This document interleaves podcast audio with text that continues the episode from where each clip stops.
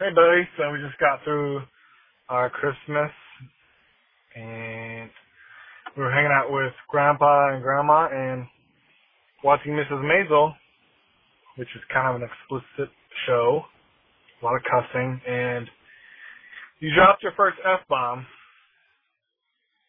I know. It was it was pretty crazy, and you kept on saying it because we told you to stop saying it, which makes a lot of sense but hopefully you're not going to be saying that at school or anything.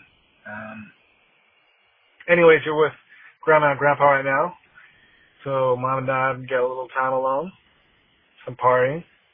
Um, but we'll see you after the new year. Love you, bud. Bye.